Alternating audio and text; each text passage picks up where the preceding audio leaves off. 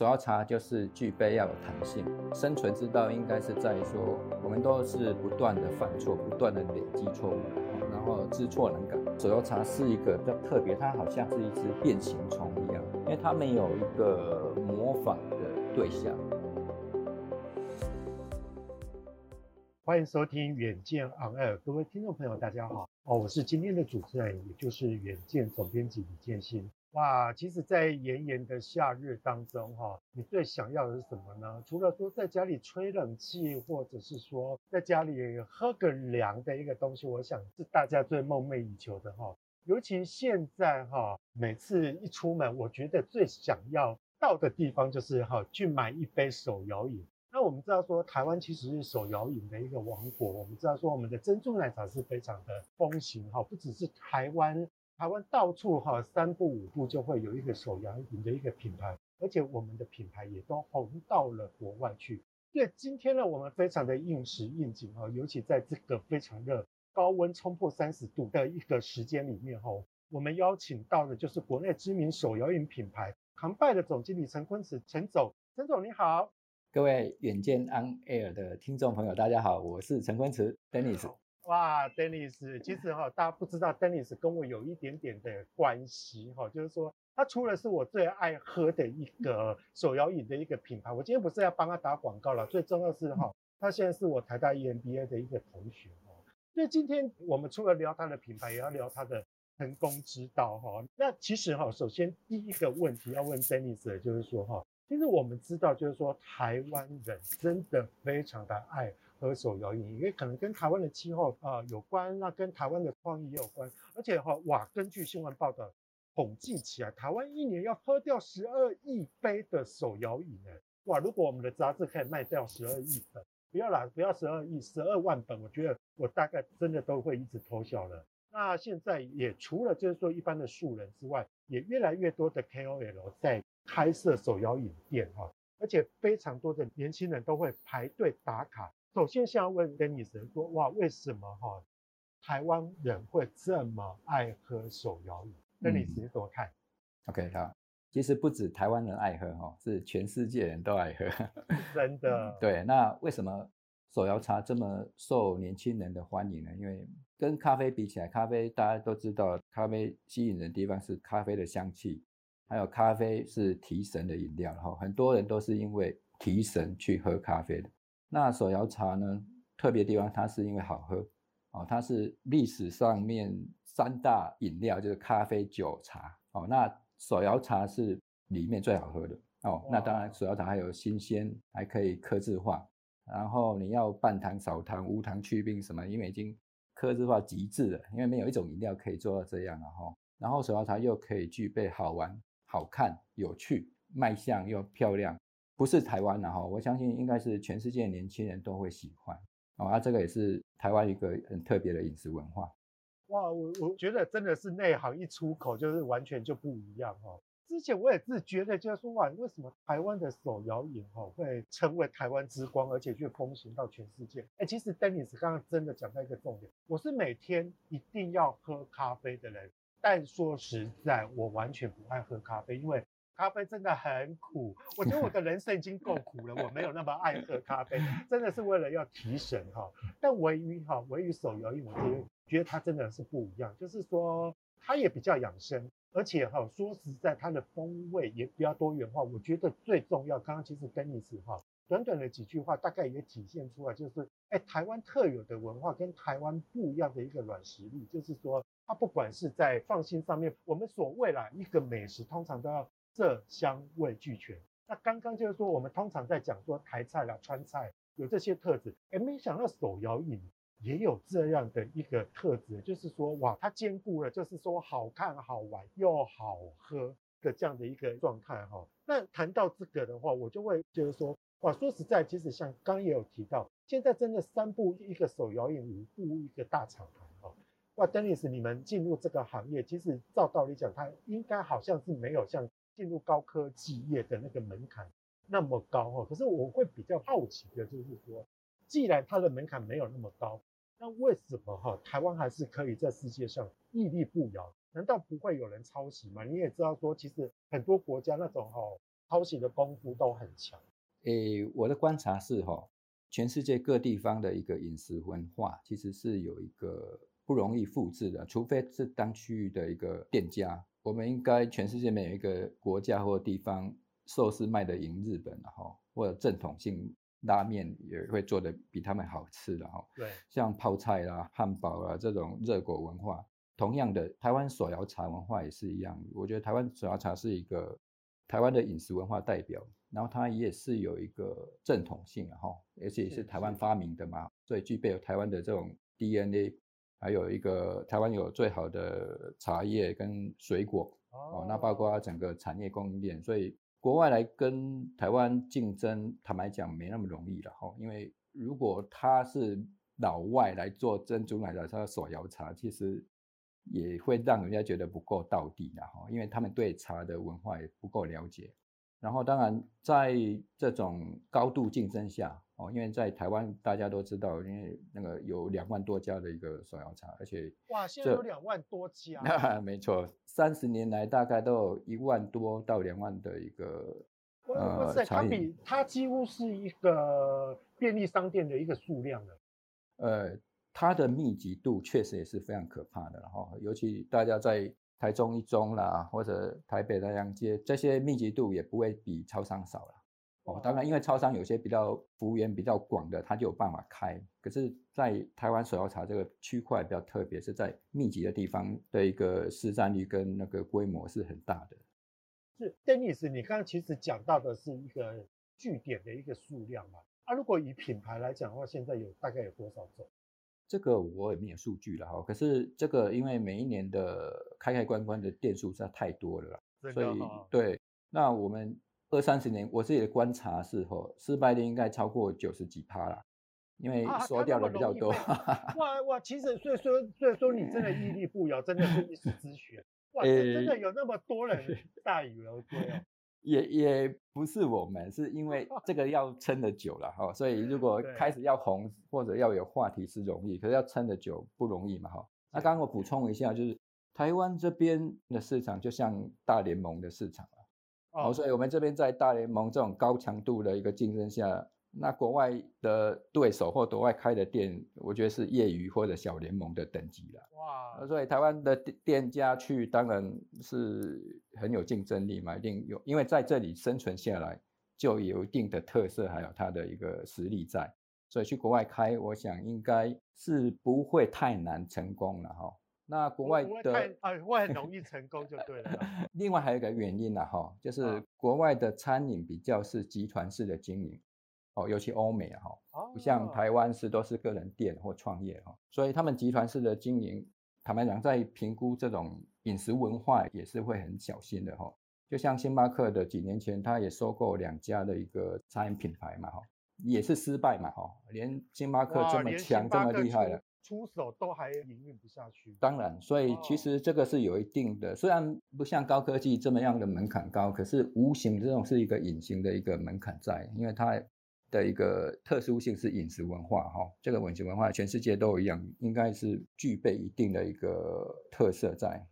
其实刚刚 Dennis 这样子一讲，我真的觉得有点对所有经营手摇饮店的朋友们要跟你们道个歉哦。其实你们是在做一件非常不简单的事情，因为它还是有它的底蕴，它还是有它的高度跟难度存在的。那尤其，其实刚刚 Dennis 提示到几个重点哈，就是说，其实台湾的手摇饮会成功，它并不是空穴来风。首先就是说啊，其实台湾有特有的一个环境，因为台湾有丰富的水果资源，那台湾又承袭了中国的一个茶道的文化，所以我们把茶跟所谓的一个食材。还有包括在我们整个饮食文化的要求多元性的这样的一个底蕴结合在一起，所以说它去形塑出，而且它去酝酿出我们非常不一样的一个地方。然后另外台湾的天气啊，也可能非常的符合走摇饮，它是一个非常大的一个练兵场。然后最重要最重要，我觉得其实我刚刚听出来一个美感，就是哈呃，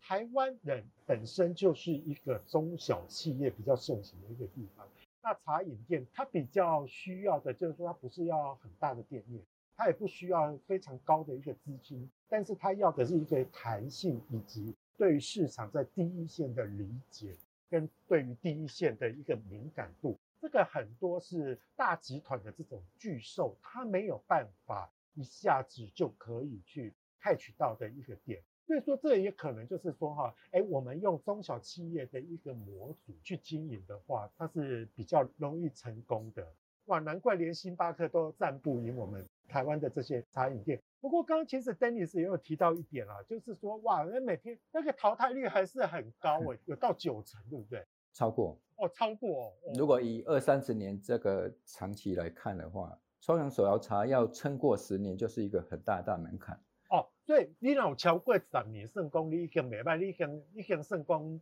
圣功。去国外应该就是有有一本的实力了。至于老资格，那那 Dennis，你觉不觉得就是说你在台湾啊，如果站稳脚步十年才过去，这是一个比较好的状况吗？还是说它是一个成功的门槛吗？十年，这个看每个人嘛，有些人两三年就经不起诱惑了嘛。就想要去大捞一笔了嘛，对不对？所以看每个人状况。我知道你在说哪钱，没有，我没有指名。Dennis，那以你自己来讲的话，哈，我们康拜是哪一年创立？而且大概多久之后，我们才慢慢的从你原本的县市，然后慢慢的扩据点，甚至到了国外去？我大概二零零二年开始第一家。哇，好久哦。对，我说有今年是超过二十年。建新刚刚讲的非常棒，就是手摇茶就是具备要有弹性，所以我们其实哦，每个业者都是个人开始创业的，而且都是穿着草鞋啦哈。那这个的生存之道应该是在于说，我们都是不断的犯错，不断的累积错误了哈，然后知错能改，然后去修正。那手摇茶是一个比较特别，它好像是一只变形虫一样，因为它没有一个模仿的对象。因为这个是台湾独创的一个手摇茶一个产业，它不是可以照 copy，所以它还是一直在变形。哦，从二十年前到现在的一个风格特色产品，包括整个标准化，其实都是不断的还是在做一个特有的手摇茶叶的一个行规啦。哦，所以它也不见得有什么正确的方向跟道路，所以大家都是在摸索，那各自有自己的一片天下啦。有些人的定位不一样哦，有些人的一个风格，或者他以哪一支产品为一个诉求点，跟他明星商品为一个发展的一个根基，所以有一点像拉面啊。如果各位去日本吃拉面，日本拉面演变跟它的一个特色，其实也是淋漓尽致的哈。包括面的做法、口感、啊、口感、粗细、啊，对，然后还有还有干面、汤面，哇，那个太多太多了。其实 Dennis 真的提到一个。重点啊，就是说，我真的觉得手摇茶真的被你这样一讲，我就知道它的了不起的一个地方，它的品相实在是太多元。我们就像是说，我们现在哈，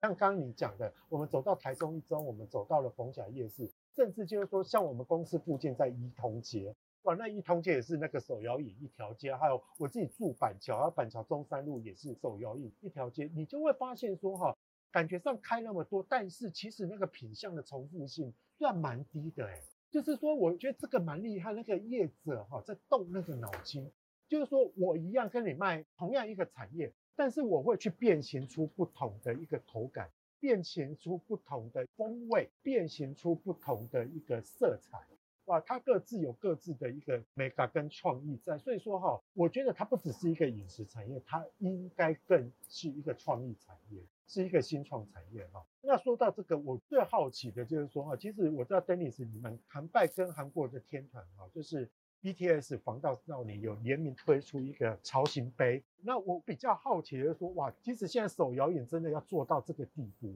已经不是非常 local 的一个操作方式，他已经要跟一个明星联名了哈，还要跟 KOL 来联名了哈。你觉得啦哈，当初怎么会有这个想法？而且这个对于来讲的话，我们。会认为就是说，其实手摇饮好像对我们来讲是一个比较中小企业、比较轻资本的一个行业，但是你却把规格拉得那么高，当初怎么会这么想呢？哎，钱花的多就有了。其实没有没有没有，那代表康拜真的是二十年的底蕴真的非常够，已经够资本去投资这个。哎，没有没有，不敢不敢。其实 我们都会有一个比较明确的一个方向，跟了解自己的品牌定位了哈。其实，在做品牌的话，康拜一直会去投资很多的一个人力跟资金在做品牌。那这个的投入不是说只是做一个短线或者做抢快钱的一个部分啊。我们是希望有一个国际化哦，所以为什么跟 BTS？因为人家够大嘛，人家过国际化嘛，然后他的一个定位跟我们也是一样年轻嘛，然后专精嘛，他的团体也不是只是靠颜值嘛，还有他的一个技巧跟他的一个实力跟他的专业度，那这些是有跟 COMEBUY 有关联的，所以 COMEBUY 不跟 Hello Kitty。蜡笔小新这种可爱的，因为它不是 COMEBUY 的定位定调，对，不是你们的 DNA 啦。对，所以我们很清楚知道自己要走的一个风格跟路线。那 COMEBUY 也是坚持自己的风格啦，我们不跟风啦，所以我们不会去 copy 人家，哎，做很成功，我们就来套用上去。我们也不是想要蝇头小利去满足哦现在的一个市场流行的一个趋势。那包括我们在做商品的时候，我们很多东西都是。从一开始的呃原创哦，包括我们双 Q 奶茶、海参、现萃茶，目前现在我们又在推一个比赛茶，这些都希望是做一个跟品牌有一个坚持跟专业的地方，而且要持续做，因为这个是市场没有做的，我们不会去看市场在流行就跟风，所以我们是要去走自己，然后独创性，现萃茶也是。包括我们现在在开一个卡麦提的高端茶饮，当然这个也是未来二十年可能才是一个趋势了。可是我们会提早走在市场的一个，对，我们都是比较走在前面。当然走在前面就会犯更多的错误啦。啊，当然可以给。其实先驱者都是很寂寞的啦，要 对，因为说其实刚刚从 Dennis 的一个谈话当中，我们知道说，其实手摇饮的一个文化会让我想到，就是跟台湾的便利商店。我觉得还蛮像的。你说像便利商店哈，以前也只是卖卖面包，然后卖卖那些零食。可是后来它会有越来越多的加值的服务，包括就是说，哎，它可能超商也帮你去收账单，然后现在哎也加上了会去营运。现在哇，现在疫情当头，它也很快的要能够卖快筛，然后而且它的服务也越来越多。其实刚刚 Dennis 在讲到说他们 COMEBUY 的一个业务的扩展，我觉得大概也体现了这样的一个精神。不只是说哈，他卖的品项要增加，它的设计也要变得不一样，而且说实在要慢慢的去想撇步啦，也不是说你有一个东西哈，你要说一个产品的长尾要长到多少哈，我觉得这个都是一个挑战。可是 Dennis 有另外一个比较好奇的，就是说哈，其实吃的这个东西它难就是难在说哈，光台湾哈南部跟北部的口味都已经不一样了。像我们知道说南部粽，像我是南部人哦，我就觉得我吃北部粽，其他家没习惯。嗯，然后光你说像霸丸，有的用蒸的，有的用炸的，那也不一样。像你们到海外去哈，会因地制宜吗？或者说在台湾哈，南北会有一个口味上的一个调整？这个我大概十年前我没有去日本开店，是那我问一个日本在台湾。干杯烧肉嘛，我问他的老板，我说我如果去日本开店，你觉得口味要？说平川先生嘛，对对对对对，我就请教他，我如果去日本开店，你觉得口味上面要不要做什么改变或修正？他跟我回答说，完全不需要，真的，对，就是要原汁原味去了。哦，那我觉得手摇茶比较特别的地方是，它本身就已经是一个包容性的东西了，所以它。几乎都有了嘛，你要什么选择都有嘛，你可以不要太甜，你怕太甜你就选择半糖嘛，对，对不对？是是是是。所以我们已经有是很包容，因为茶本来就是包容的东西。咖啡你如果加荔枝加凤梨，可能很 没有人敢喝吧，对不对？真的真的。茶本来就可以加鲜奶哦，加果汁，加珍珠，加有的没的加料，全部都混在一起，再怎么配都很有味道，或有独特的一个包容性跟多元化，而且又有创意嘛。那这个都是一个台湾文化的一个缩影，台湾人就是很有想法、很有创意啊。台湾也是很包容的嘛，接受各个日本文化、美国文化、欧洲文化，而且台湾又是很好客，台湾又很亲切啊。这个都是一个跟我们茶的 DNA 跟手摇茶是有密切的关联，所以其实是一个缩影嘛。我认为手摇茶去国外其实就是真的很代表一些台湾的微妙、很维系的这种台湾文化。哎，我懂你的意思。举个例子啦，就是说我很爱逛夜市嘛。那以前的话，我其实是南部人，可是来北部久了之后，我就慢慢的口味也比较淡。那有一次我不小心就是去逛了台南的花园夜市，我刚刚说哦，要喜欢那贵的生命饼干，那叫丁啊，就开始觉得说哈，跟我们的口味不符。可是手摇茶没有这个问题，就是说，你看了、啊，我真的觉得就是说，做手摇茶的这些弟弟妹妹其实真的很不简单。你那个有些客人什么半糖啊、七分啊、什么东西啦、啊，然后完全无糖啊，啊，冰度也完全不一样。所以说，其实那种客制化到一个非常极致的一个地方。这个跟台湾的产业蛮像，像台湾我们科技业是很能够去量身定做、去刻字化，这是非常不简单的。若想了解更多康拜总经理陈坤慈的创业故事，欢迎收听下一集的《眼见 On Air》。若想了解更多细节，欢迎参考资讯栏的连结。下次见，拜拜。